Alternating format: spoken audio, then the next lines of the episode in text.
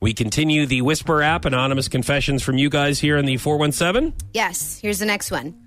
One time I got so drunk, I was sitting in the passenger side of the car and I got in an argument with the lines on the road about how unfair they treated people. Hopefully that person wasn't driving. And Then they said they were in the passenger seat. Good.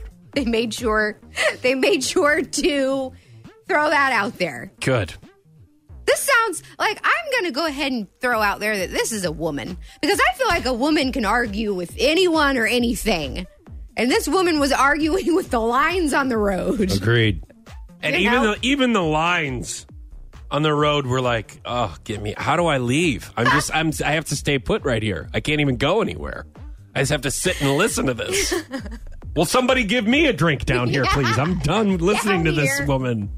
All right, next okay, whisper here's app. the next one. Yeah, yeah.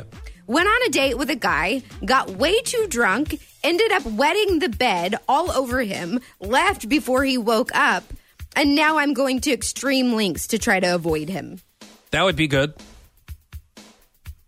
You would avoid him I'm too, sorry. right? Why is he reaching out to her?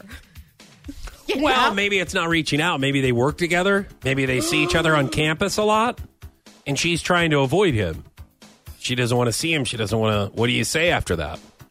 Oh, that's a good point. Like, I left. Here's what I would say if I were her. If I ran into him, I would be like, you know, I guess you know, things didn't go too well. You wet yourself in the bed, and I left. what if there, now And people I didn't are mean to sweaty embarrass with sleepers? you. I just wanted to make sure that I left and I didn't really want to talk about it. But I hope you're doing well and you're not wet in the bed anymore. Like, blame it on that other person? how I, I here's the thing. Remember I don't them? know how they could have known that she wet the bed. I mean, people sweat in their sleep, Yes.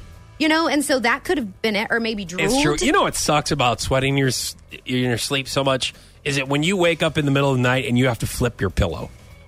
That sucks. Do you know what I mean? Are you a sweaty sleeper? Uh, n- every once in a while. Like you know what I mean? If I if I don't if it gets too hot out and I don't have the air on or it's you know it's hot in the house, like I'll You're telling me you sweat when it's hot outside? yes. so you've had to turn your. That's a good trick, though, guys. You can use it. Just wake up in the middle of the night and flip your pillow. As far as the uh, sheets, I guess just lay on top Burn of them. them Burn them. and then wash them the next day. All right, next whisper app. I drunkenly ordered a life size statue of Gandalf and didn't remember until an enormous box arrived at my house. It was the best surprise gift drunk me has ever given sober me. Hey, at least this person is happy with the purchase.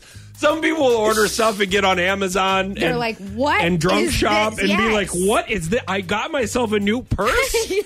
this is absolutely amazing. it's actually a Drunk surprise." shopping is the best. If you're a person that doesn't get a lot of gifts, I guess try this and you'll be surprised with whatever You'll remember, ends up coming to your yes. doorstep.